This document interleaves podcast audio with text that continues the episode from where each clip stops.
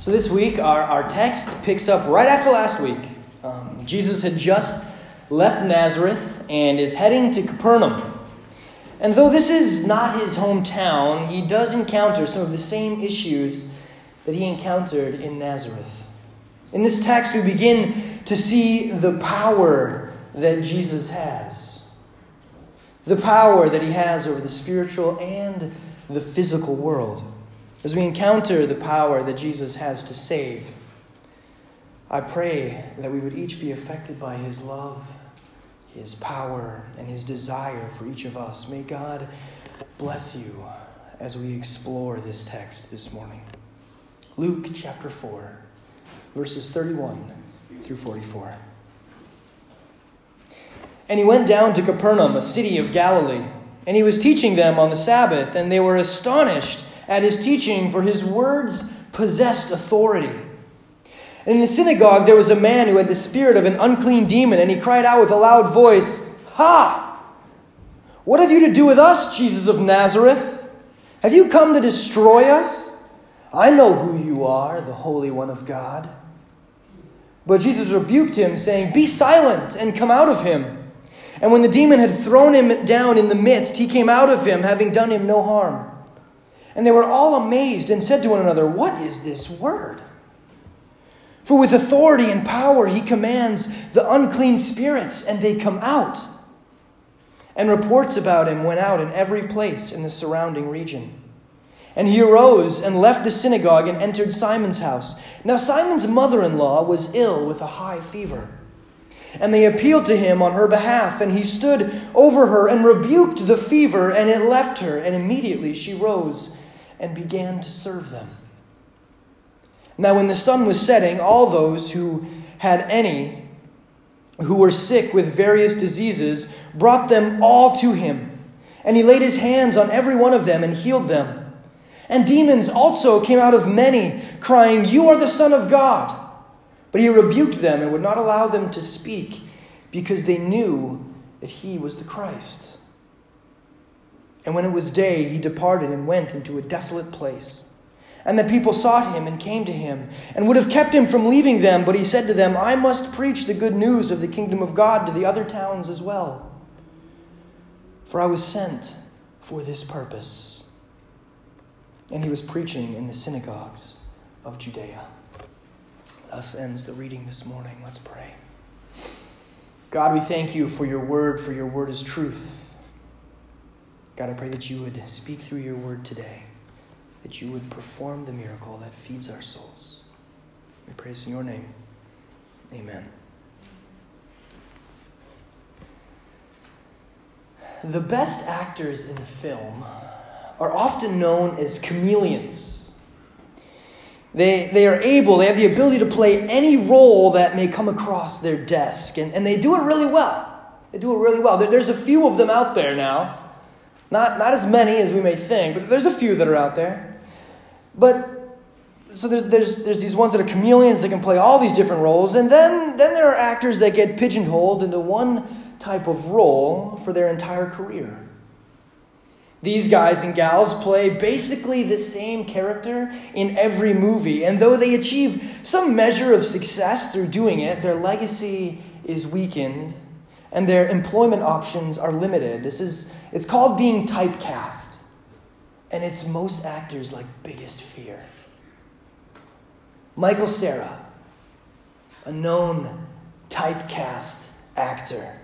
He's he's known as like the awkward indie teen. Like if, if you're having some awkward indie dude, Michael Cera, like that's the role he plays. We see him in Arrested Development, Juno, Nick and Nora's Infinite Playlist. These are the types of roles that he plays. Another one is, is Steve Buscemi, the greasy, like Weasley, slightly mental creep. That's just his role. Fargo, Con Air, Armageddon. Or Helena Bonham Carter, an eccentric, darkly themed woman. Fight Club, Sweeney Todd, Harry Potter, Alice in Wonderland. Or how about John Wayne? We love John Wayne. He's, he's a fun character. I mean, you put John Wayne in a movie and you're selling tickets to that movie. But John Wayne played the same types of characters in every role the cowboy, the soldier, right? Stagecoach, true grit. They were expendable. Red River. Now, some typecast actors and actresses, they do really well for themselves. And this isn't meant to be a slight, right? Like I'm not making fun of the guys that I just I just put up there. But it's it's more an illustration of the reality that they have been put in a box. This is, this is the box that they get to live in. This is the box that, that shows their career. I mean, how often do we see John Wayne play the villain? Or Helena Bonham Carter play the girl next door, or, or Michael Cera play the cool, confident lawyer, or Steve Buscemi, the action star. There may be a movie where each of them, you know, kind of comprise some of those roles, but that's not what's expected of them. If you see that they're in a movie, that's not the role you're anticipating. When we see their name linked to a movie, we already know what type of role they're going to play, the type of role that they play well the type of role that they perform best in. As I was studying this text this week, I was struck by how the people listening to Jesus typecast him. He was there in their synagogues, in their towns, teaching them, and, and they listened to what he was saying, but they also really liked the miracles that he was doing. They were being blessed by his ministry, and they, they didn't want him to go. They were bringing him their demon possessed, they're, they're sick, and he was healing them. They understood what a blessing it was to have him in their town. They probably were remembering back to a similar situation from their history that we read about in 2 Samuel chapter 6. And it's the story of Uzzah, I don't know really how to pronounce this guy's name. It's U Z Z A H. I'm going with Uzzah. If you want to pronounce it a different way, go for it. It's a dead language. You can choose what you want to do with that. But it's the story of Uzzah and, and the Ark of the Covenant. So they're bringing, they're transporting the Ark. David and, and is, is transporting the ark to Jerusalem. And as they're moving along, the, the ox carts like taking the, the ark, and the oxen stumble, and, and the ark shifts. And Uzzah is, is walking along with them, and he sees the ark shift, and he's nervous that something's going to happen to it. So he reaches out and he balances the ark in a particular way. And when he touches the ark, which you're not allowed to do, that's why, like, when you see them transporting it, there's like these poles that, that the, the priests are carrying. No one's allowed to touch the ark, but Uzzah does it. He touches the ark because he's scared it's going to fall out. And when he touches it, boom, God, God kills him, takes him out. This is not okay. Doesn't matter if you were trying to do this for, for a good purpose, doesn't matter if you were scared that it was going to fall. You don't get to touch the ark. That's just part of the commandment. This is the, the holiness of God. Boom, done. And that freaks David out. David's like, oh no, like we can't, what are we going to do with this thing now? Like it's dangerous. This thing's killing people. We, this, this is scary to me. And so they bring it to a nearby house, the house of Obed Edom, the Gittite. And, and they leave the ark in this house. And while the ark is there, Obed Edom is being blessed. Like his house is doing well. All the blessings of the Lord are just pouring out on this house. And Obed Edom's like, this is fantastic. This is fantastic. All of this blessing of all the blessing of God is just like centering on my build, on my house, on my lands, on my property, on my family, on my oxen. Like my wealth is, is multiplying. This is wonderful. The ark being here is, is great. And some people, they come up to David and they're like, yo, David, uh, Obed Edom is getting totally blessed, but this blessing is not just for this house. The blessing of the ark is for all the people. It belongs in the temple in Jerusalem. It belongs in Jerusalem. We have to take it there. And David's like, yeah, you're right. You're right. We do. Because that's this house of, of Obed Edom, that's, that's not where the ark was meant to be. It wasn't intended to just bless one household, but to bless the nation. And when David is confronted with this, he realizes the truth and he overcomes his fear of the ark and he takes the ark to Jerusalem where it can bless the nation, where it's supposed to be, where God has asked for it to go. It's his purpose for it to go to Jerusalem. Jesus' ministry wasn't meant to just bless Capernaum, it was meant to bless the world. But the people of Capernaum had a, had a hard time seeing that. They were enjoying the blessings that were being poured out on them with Jesus in their town. The, the sick were being healed, demons being cast out. This is wonderful. Just stay here and take care of these issues, please. They wanted him to stay. As, as Joel B. Green puts it in his commentary on Luke, he writes, failing to understand who Jesus is and therefore the scale of his mission, they, the people of Capernaum, hope to limit his ministry to their own boundaries. They hope to limit his ministry to their own boundaries. Do we put boundaries on Jesus? Do we put boundaries on Jesus? Do we have particular ways that we expect Jesus to act? Particular ways that we expect Jesus to move in, in our lives and in the lives of those around us? Do we limit his ministry to our own needs and desires without looking at the full scope of what he came to do? What boundaries do we put on God's work in and around us? Do we tell God how we expect Him to be at work in our lives and then limit Him to that area of our life? I mean, make no mistake, there's, there's nothing wrong with asking God to heal the sickness of our loved one or to help us retain the information we've studied for a test that's, that's coming up or, or calling out to God for help when battling depression or whatever situation, whatever our need might be. But if those interactions are what define our relationship with God, then we've put him in a box. We've set up a boundary for how we are allowing Him to work in our lives. And God is so much more than a force for good that we call out to in times of need. He's so much more than a force for good that we call out to in times of need. Maybe our boundaries are more like those of the people of Nazareth. They were angry at Jesus' insinuation that he was not here just for the Jews. We looked at that a little bit last week, right? We, we, he, last week, he pointed out how that both Elijah and Elisha were sent to people outside the nation of Israel, even though the people of Israel were also in positions of great need. I mean, this, this ticked that crowd off so much, they were so infuriated in Nazareth that they were then preparing to kill him. That's it. We're done. We're done. Are there people that we just can't imagine God trying to save? Are there people, maybe groups of people or individuals that we just we just can't wrap our heads around the possibility of them being Christians one day? Maybe it's the, the stoners, maybe it's the gang members, maybe it's those in the, the pro choice movement, like we talked about last week. Maybe it's the 1%. Maybe it's the sex addicts. Maybe it's the one who betrayed your trust and, and, and like wounded you deeply.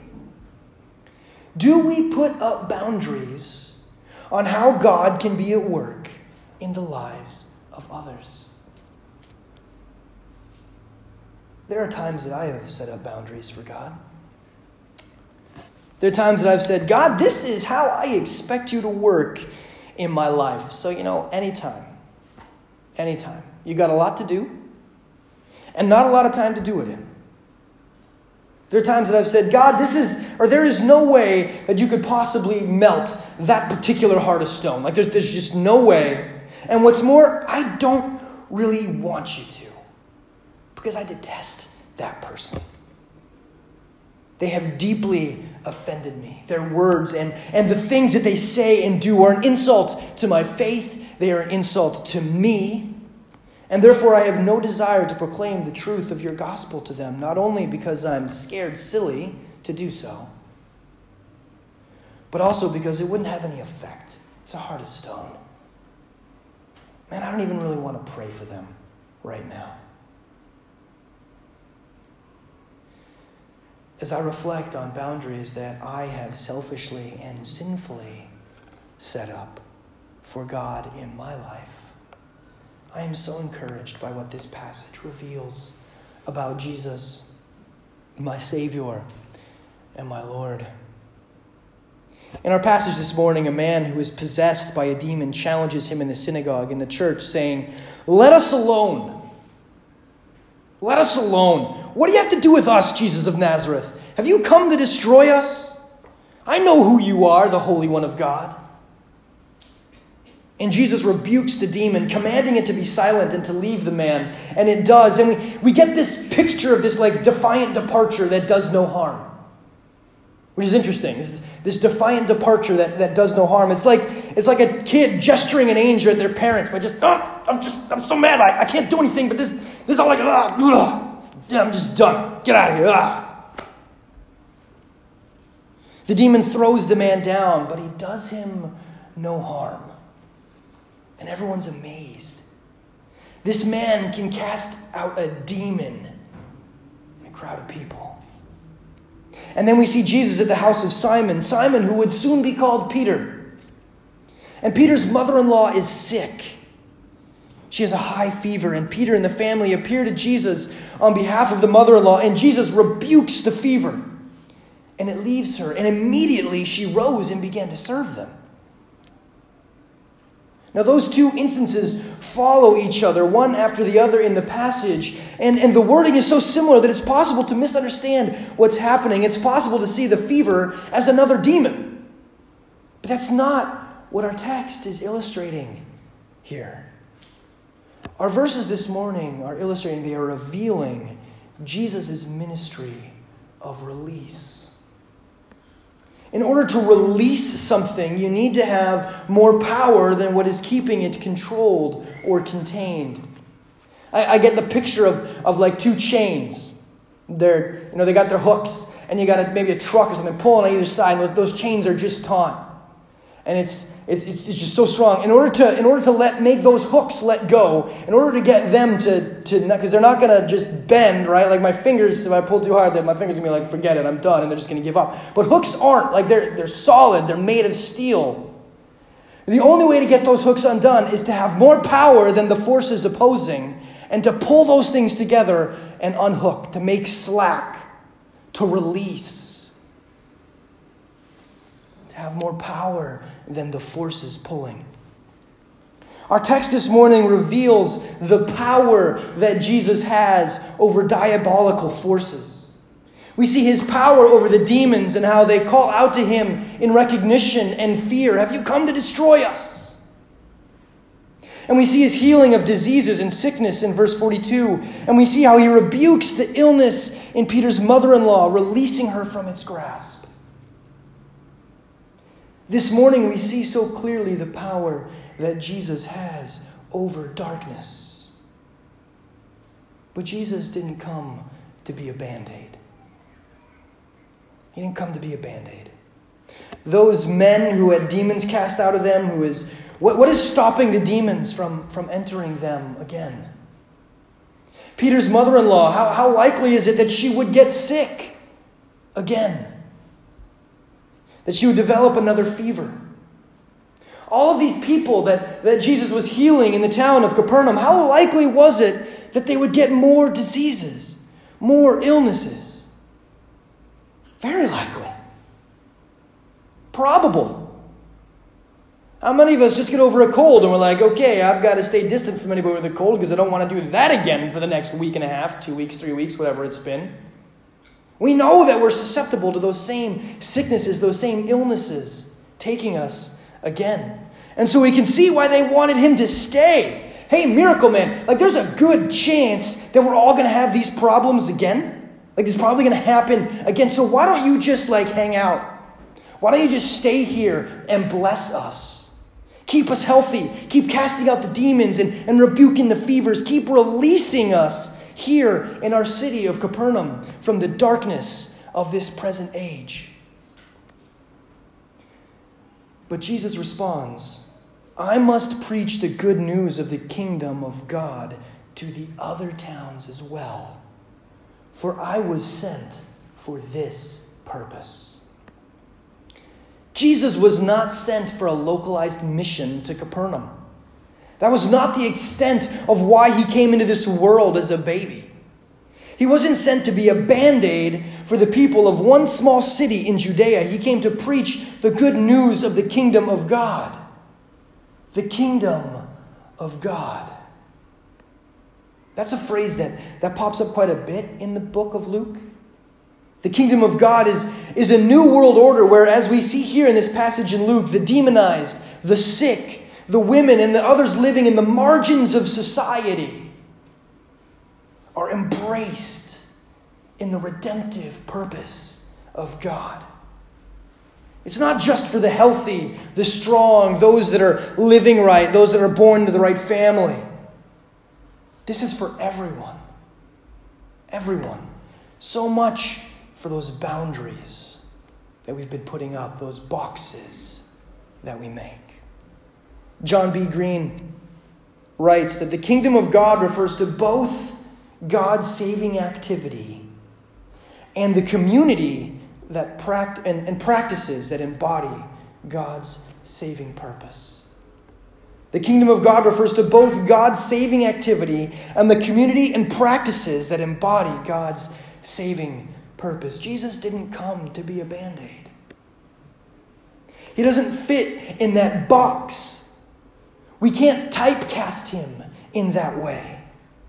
In his proclaiming the kingdom of God, he is proclaiming God's saving activity. He is proclaiming how he would take the sin of the world on his shoulders, how he would carry them along with the cross up the hill to Calvary, Golgotha, the place of the skull, where he would die for them, paying the price that we could not, and that through faith in him, we would be acceptable to God because we would be covered in Jesus. Jesus didn't come to be the band aid, He came to be the cure. He came to be the cure. He came to be the answer to our problem. He came to reconcile us with God. Jesus came to release us from darkness. The power of darkness, the power of sin, is no longer the strongest power at play in our lives when we believe in Jesus. When we believe He did all that the Bible says He did and, and that we needed Him to do it, then the sin that we are born with, the sin that we battle, that pulls us where we do not want to go or encourages us to places that we want to go but shouldn't be going, that darkness is no longer the strongest force in our life. It is no longer the force that determines our eternal resting place, for Jesus has power over the diabolical forces of this world. And when we rest in Him, we can fight the good fight of faith. We will fail to be perfect. We will give in to temptation at times, many, many times. But Jesus has conquered. But because Jesus conquered the darkness on the cross, He has released us from the guilt and the shame of our failings. For in and through Jesus, we are forgiven. You are forgiven. I am forgiven. Jesus came to release us from the darkness in our lives, including the darkness of our boundaries. For there is no boundary to the saving work that Jesus came to do. There is no one outside the scope of, of his forgiveness or power. And we can be so thankful for that. We can be so thankful for that. For we deserve, we have earned everything that anyone outside the boundaries that we have put up has earned. There is no one in Christ that is any more deserving than anyone who is not yet in a relationship with Christ.